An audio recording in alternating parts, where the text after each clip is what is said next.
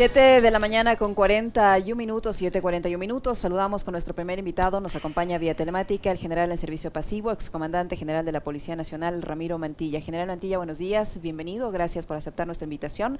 Le saludamos a Alexis Moncayo, quien le habla, Lisenia Espinel. ¿Se puede decir, eh, primero, cómo evalúa usted toda esta serie de operativos que se han realizado durante los últimos días para, entre comillas, retomar el control, al menos en la penitenciaría del litoral? Eh, ¿Son acertados, son los adecuados, se debieron hacer antes, no era posible hacerlo antes? Eh, ¿Cuál es el criterio que usted tiene respecto a estos operativos? Y sobre todo, si esto va a ser un control temporal o un control definitivo de este centro de detención. Buenos días, bienvenido. Buenos días, un saludo cordial a todos los que nos miran y nos escuchan.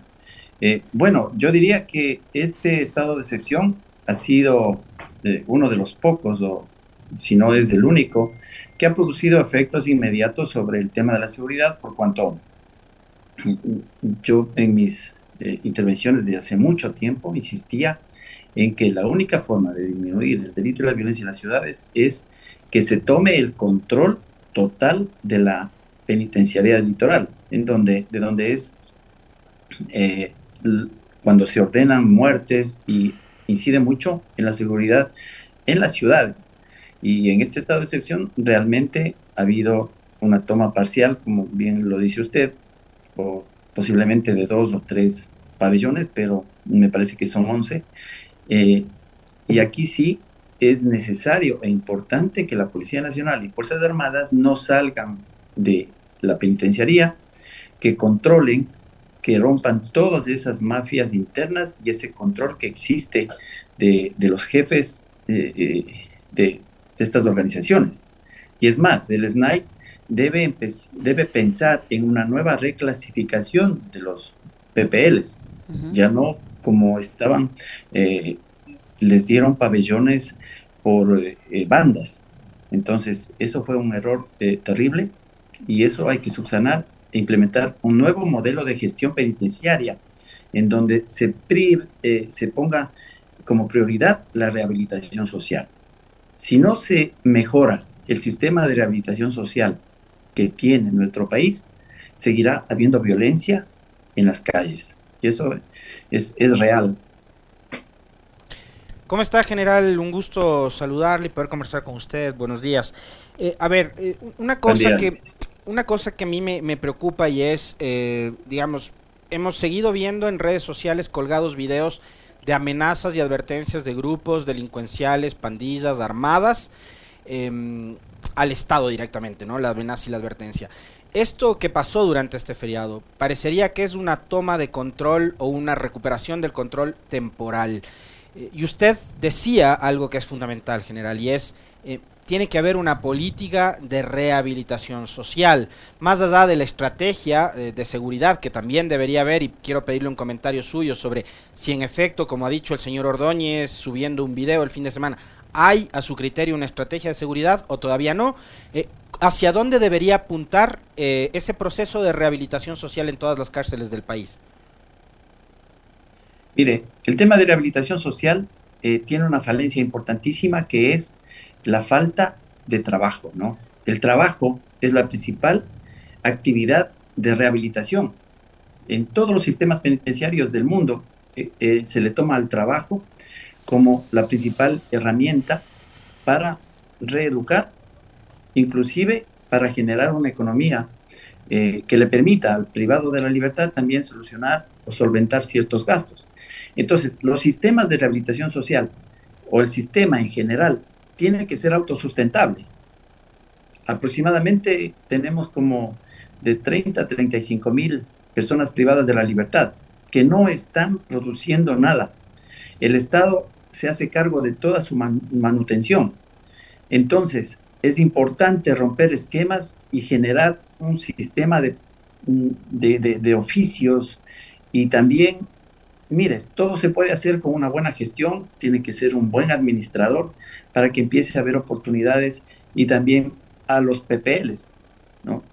Entonces, en lugar de construir nuevas prisiones, lo que se debe construir son talleres. Atrás de la penitenciaría hay un terreno extenso en donde se pueden construir talleres de diferentes oficios y mantenerlos ocupados. Si usted pone a delincuentes que han hecho del delito su forma habitual de vida.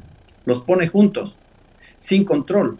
Están pensando día a día en cómo hacer daño y en cómo generar eh, economía ilegal. Entonces, es el momento adecuado de tomar el control. Ahora, en su segunda pregunta, sobre si es que existe una planificación. Pueda que exista, pueda que exista en el papel, pero lo importante es de que se socialice. O sea, los ecuatorianos debemos conocer en líneas generales cuál es el plan, hacia dónde vamos. Y eso no está pasando. Entonces, si únicamente conocen los funcionarios de gobierno y los ciudadanos no conocemos o no conocen las diferentes instituciones que conforman el sistema de seguridad pública, uh-huh. eh, yo decía en una reunión el primero de noviembre, eh, perdón, en una entrevista, en un medio de comunicación, que se debe convocar al COSEPE, pero se convoca al COSEPE solo con un afán invest- eh, de información y no de compromiso. Uh-huh. O sea, el COSEPE debe generar política pública y debe generar requerimientos a los organismos de inteligencia. Entonces, esta tregua que han dado estos grupos, para mí también es preocupante, puede que se estén preparando para nuevos ataques. Uh-huh. Y ahí viene el rol de la inteligencia estratégica, que no está funcionando. He sido muy crítico yo con el tema de inteligencia estratégica, no con el afán de, de criticar malamente, sino uh-huh. eh, para que se mejore. ¿Qué está pasando con el C I E S? El C I E S debe generar inteligencia estratégica para una prevención anticipada, o sea, una proactividad de los organismos de, de, de seguridad del Estado. Entonces, eso es lo preocupante y que algo tiene que hacerse. Se tiene que trabajar mucho en el tema de inteligencia penitenciaria. Los únicos que tuvieron inteligencia fueron estas organizaciones delictivas porque sabían de antemano que iban a ser trasladados sus jefes a otros centros. Pero las instituciones públicas nunca tuvieron la inteligencia para prevenir o conocer de antemano que iban a haber ataques a unidades de policía comunitaria, que iba a haber eh, policías muertos, ¿no? Porque eso fue la consigna que tuvieron ellos. Y también una especie de solidaridad entre algunas eh, prisiones. Entonces, hay mucho que hacer, pero sin embargo, lo que yo no veo es un enfoque integral.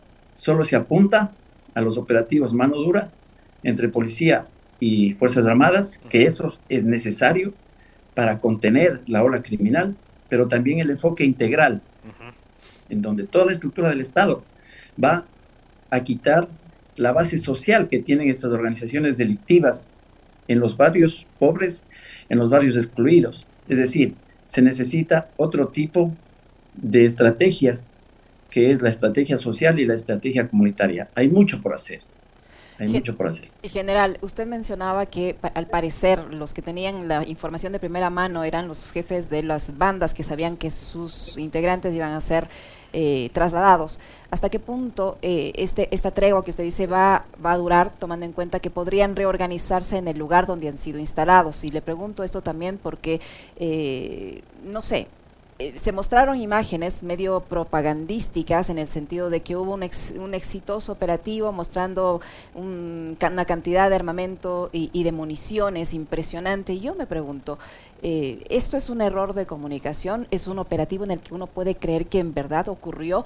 Porque se supone que la policía está allí para evitar que ese tipo de armamento ingrese a las cárceles. Al exhibirlo así como lo han exhibido durante estos días que han intervenido en la penitenciaría del litoral, no se está cayendo, eh, no se está evidenciando evidenciando al menos un error allí en cuanto al control. Por eso le pregunto yo, ¿hasta qué punto estos traslados, estos decomisos, estos operativos van a ser duraderos? ¿Y qué posibilidad hay de que estos líderes de estas bandas que han sido trasladados se reagrupen en los otros lugares donde se han instalado?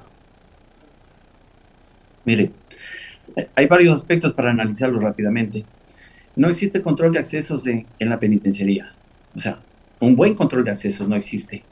No hay tecnología que permita controlar a través del economato, es decir, de todo lo que entra para la alimentación, se pueda controlar con, con tecnología, con escáneres para determinar, para identificar eh, todo lo que ingresa, lo, lo, lo que está prohibido, ¿no? Hay tres líneas de mando en los centros de la habilitación social. Por un lado está el S N A I, que es algo administrativo, por otro lado está el director de, del centro, que si bien eh, depende del S N A I administrativamente, pero tiene sus propias decisiones al interior, y el otro está la Policía Nacional como encargado de la seguridad externa. Tres líneas de mando, tres instituciones que la verdad, o sea, no hay un trabajo en equipo. Entonces, es importante generar una sola línea de mando y políticas públicas de, eh, relacionado con rehabilitación social, pero es urgente el control de accesos. Caso contrario, seguirán ingresando armas, seguirán ingresando municiones y todo lo que ha existido ahí en la, en el, al interior, ¿no? Y lo más importante, recuperar el control. No puede ser que exista, qué sé yo, posiblemente sesenta guías por turno, sesenta agentes de control penitenciario, como se llaman ahora, para controlar a, a once mil. Entonces, ¿qué significa esto? Que quien tiene las llaves de los pabellones son los P P Ls y que cada organización tiene el control y únicamente el guía está ahí para reportar alguna novedad. Entonces, si se toma el control específico con un régimen penitenciario estricto, en donde no se permita ninguna actividad ilegal al, al interior de estos centros, ahí va a cambiar. Ahora, ¿qué se debe hacer para evitar eh, que existan nuevos atentados y nuevos ataques a la policía o, o a ciudadanos? Es inmediatamente atacar a estas organizaciones delictivas en los lugares en donde han hecho su base de operaciones. En Durán tenemos muchos atentados, en Santo Domingo también tenemos muchos atentados, uh-huh. en Esmeraldas. Entonces, la policía sabe en dónde están estas organizaciones asentadas. Y ahí, y ahí tiene que inmediatamente, tiene que inmediatamente eh, hacer los operativos con personal especializado y desa- desarticular estas organizaciones. Pero hay otro elemento que est- están dejando de lado, que es la falta de coordinación entre policía y fiscalía. Uh-huh. Se deben armar los casos para una persecución penal inteligente en contra de todos uh-huh. estos eh, integrantes de las organizaciones. Se me ocurre en este momento, si han sido detenidos casi doscientos integrantes de estas organizaciones delictivas, y quienes están en libertad fueron, estuvieron detenidos un mes tal vez y les dieron medidas sustitutivas. Entonces, recabar toda esa información y hacer casos y procesos específicos, uh-huh. porque si usted les golpea uh-huh. a los líderes de estas organizaciones, y también si ya están detenidos les ponen un régimen estricto, va a haber resultados positivos. Pero lo que sí se necesita es liberar a los barrios de este control de estas organizaciones delictivas. Y como le dije, negar la base social a estas organizaciones, que son los chicos de doce, de quince, de diecisiete años que ya se están identificando con estas organizaciones porque no tienen un, alguien a quien eh, parecerse o a quien tomar como ejemplo, pero en el sentido bueno. O sea, hay poca presencia del Estado, uh-huh. la única presencia que tienen del Estado es la unidad de policía comunitaria en su barrio y con todas las falencias que conocemos que t- tiene la policía comunitaria en esos sectores. Usted nos deja, nos deja general muchísimos in- este, elementos muy interesantes como para poder entender la complejidad del problema, pero también para eh, saber y entender hacia dónde tiene que apuntar la fuerza pública y el Estado en general para poder resolver estos conflictos. Eh, usted hablaba de lo que debería ser inteligencia, coincido totalmente, me parece que su, su análisis eh, corresponde a lo que en realidad debería ser y en donde deberían estar enfocados todos los esfuerzos del gobierno. Eh, Tiene que haber un trabajo de inteligencia, tiene que haber presencia del Estado más allá de la U P C, es decir, tiene que haber inclusión económica y social, tiene que haber Ministerio de Trabajo, tiene que haber Ministerio de Salud en los barrios de estos que han sido golpeados por la delincuencia. Pero hay una cosa fundamental, general, en medio de todo esto, y es, eh, yo pasaba hace un momento eh, imágenes de cómo están, por ejemplo, las unidades de policía comunitaria. Instalaciones totalmente abandonadas que ni siquiera han sido dadas mantenimiento en su estructura, o sea, no me quiero imaginar en las condiciones en las que están trabajando actualmente los policías, y usted también eh, me va a decir, vea, he, he tenido la, la oportunidad de conversar con, con eh, policías eh, que están todavía en servicio activo y que están preocupados por lo que está pasando. Hay amenazas, hay denuncias de que se está pagando por cada policía asesinado, tienen miedo de salir a trabajar, no están con los equipos necesarios como para poder enfrentar esta, esta situación. Quiero pedirle un comentario suyo sobre eso, eh, general, eh, las condiciones en las que está trabajando actualmente la policía y algo adicional que se ha conocido en las últimas horas, una vez que ha sido presentada la Proforma dos mil veintitrés, reducción de seis millones de dólares en el, pres- el presupuesto de la policía. ¿En qué condiciones así va a poder enfrentar la policía todo este escenario el próximo año? Mire, es lamentable eh, la, lo que está sucediendo, ¿no? Eh, como todos somos testigos del estado en que están las unidades de policía comunitaria. Inclusive, yo no estoy de acuerdo con esos, con algunas acciones aisladas que están haciendo algunos, perdón, algunos policías de poner... Eh, Eh, sacos de yute con, con tierra o con arena en, en las U P C o poner vallas. Imagínense si así se protege la U P C y las casas de los ciudadanos y los ciudadanos. Entonces es un pésimo mensaje para, para todos los ciudadanos. O sea, dice, mire cómo se protege la U P C y cómo, o sea, y nosotros cómo estamos protegidos. Pero eso es falta de decisión y cómo se ha... No ha habido inversión importante en la policía desde hace muchos años, ¿no? Eh, yo fui testigo, desde el dos mil dieciséis ya empezó eh, a, a escasear los recursos económicos y se empezó eh, ya a, a no alcanzar el dinero para mantenimiento, para compra, para renovación de, de chalecos antibalas, para compra de más pistolas, y peor, con el gobierno de, de Moreno ya a la policía se le dio lo mínimo, ¿no? Lo mínimo. Y, y este gobierno todavía no ha empezado a invertir realmente en la Policía Nacional. Entonces, es urgente, es urgente eh, declarar en estado de emergencia a la Policía Nacional para que puedan realizar los procesos de contratación. Se necesita vehículos tácticos porque no se puede patrullar en los mismos patrulleros dañados, pero un vehículo táctico que le dé protección, un vehículo blindado de esos pequeños para... Eh, patrullaje urbano, porque hay que proteger a, a nuestros policías. Necesitan chalecos antibalas, necesitan armas largas para poder hacer frente al poder de fuego que tienen estas organizaciones delictivas. O sea, no se le puede mandar a, a un policía a trabajar en esas condiciones de desventaja. Entonces, si no se invierte en la Policía Nacional, no tendremos resultados inmediatos. Los policías tienen temor, al menos los que están eh, en, estas, en estos sectores pagados por estas organizaciones, tienen temor de, de, de hacer su servicio en eh, una unidad de policía comunitaria. Y lo que se debe hacer inmediato, y sí se puede, que no necesita recursos, en todos esos lugares reemplazar al personal de policía comunitaria y ponerle personal del G O E, del, del GEMA, personal que está capacitado y tiene el, el equipo y, los arma, y el armamento necesario para hacer frente a estos ataques. Y lo que es más, se puede atacar, o sea, primero atacar la policía, Fuerzas Armadas, a estas organizaciones, como ya manifesté, en los lugares en donde tienen su base de operaciones y en donde viven. Ahí hay que atacarlos y desarticularlos. Una vez desestabilizados, ya entrar con todo lo que usted decía, con toda la estructura del Estado, el M I E S, el, la Dirección de, eh, de Educación, Salud, eh, todas las otras, los, los municipios. El municipio tiene mucho que hacer en el tema de seguridad, en la reconstrucción del tejido social. Entonces, hay mucho que hacer, es un enfoque integral, que estamos en el primer paso, uh-huh, y que hace falta por hacer muchísimo.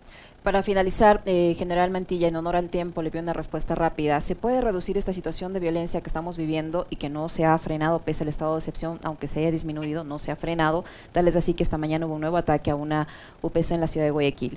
Eh, pero ¿se puede reducir esta situación de violencia a, a, a lo que dice el presidente de la República, que hay narcopolíticos que actúan como los padrinos de las mafias del narcotráfico, cuyo propósito será o sería desestabilizar la democracia y volver al poder?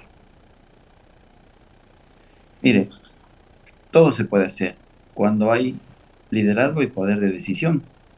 O si no, miremos a, a El Salvador. a El Salvador, al país y al presidente.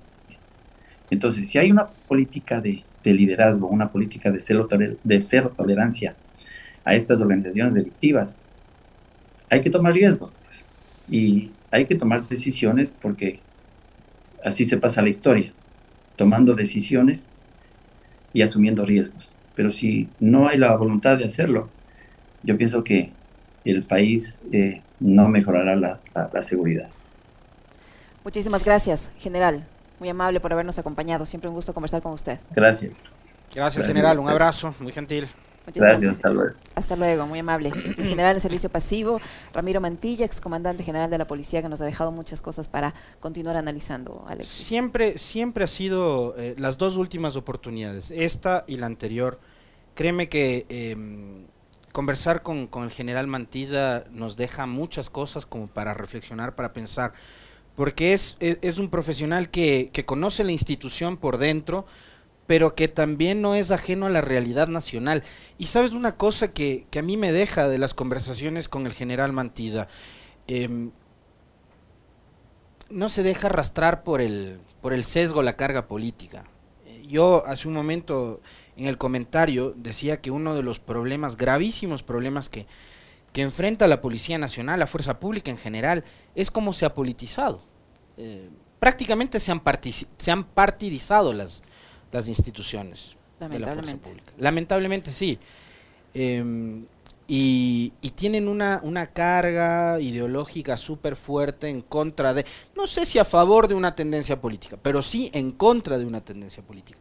Y, digamos, eso demuestra que en un Estado democrático, eh, digamos, está bien que tú puedas tener una afinidad o, digamos, momentos de, de oposición con determinada línea ideológica, pero eh, ya cuando estás, digamos, en el cumplimiento del deber y de tales, eh, y cuando tienes, y te vuelves también en un garante de la democracia, eh, ya te deja que pensar, ¿no? Así es. Te deja que pensar. Eh, por eso creo que es, es muy pertinente y es, eh, como digo, siempre muy, muy interesante escuchar una voz, además autorizada, como la del general Mantilla, que conoce la policía por dentro, pero que no es ajeno a la realidad que vive el país. Y te deja un diagnóstico, me parece que muy interesante, sobre lo que está pasando y lo que deberían hacer. Así es, que no se deja llevar por lo que dicen otras personas, que trata de hacer un, una evaluación uh-huh. objetiva en base a su experiencia incluso, y que deja uh-huh. sugerencias importantes, que si nos si, si dejamos de lado estas cuestiones eh, políticas que nos están hundiendo como país, estos radicalismos que nos están hundiendo como país, y los toman en cuenta, yo creo que podrían mejorar muchísimo las cosas. Inteligencia, ha dicho él, primero, inteligencia, eh, y que la inteligencia se ponga al servicio de la seguridad.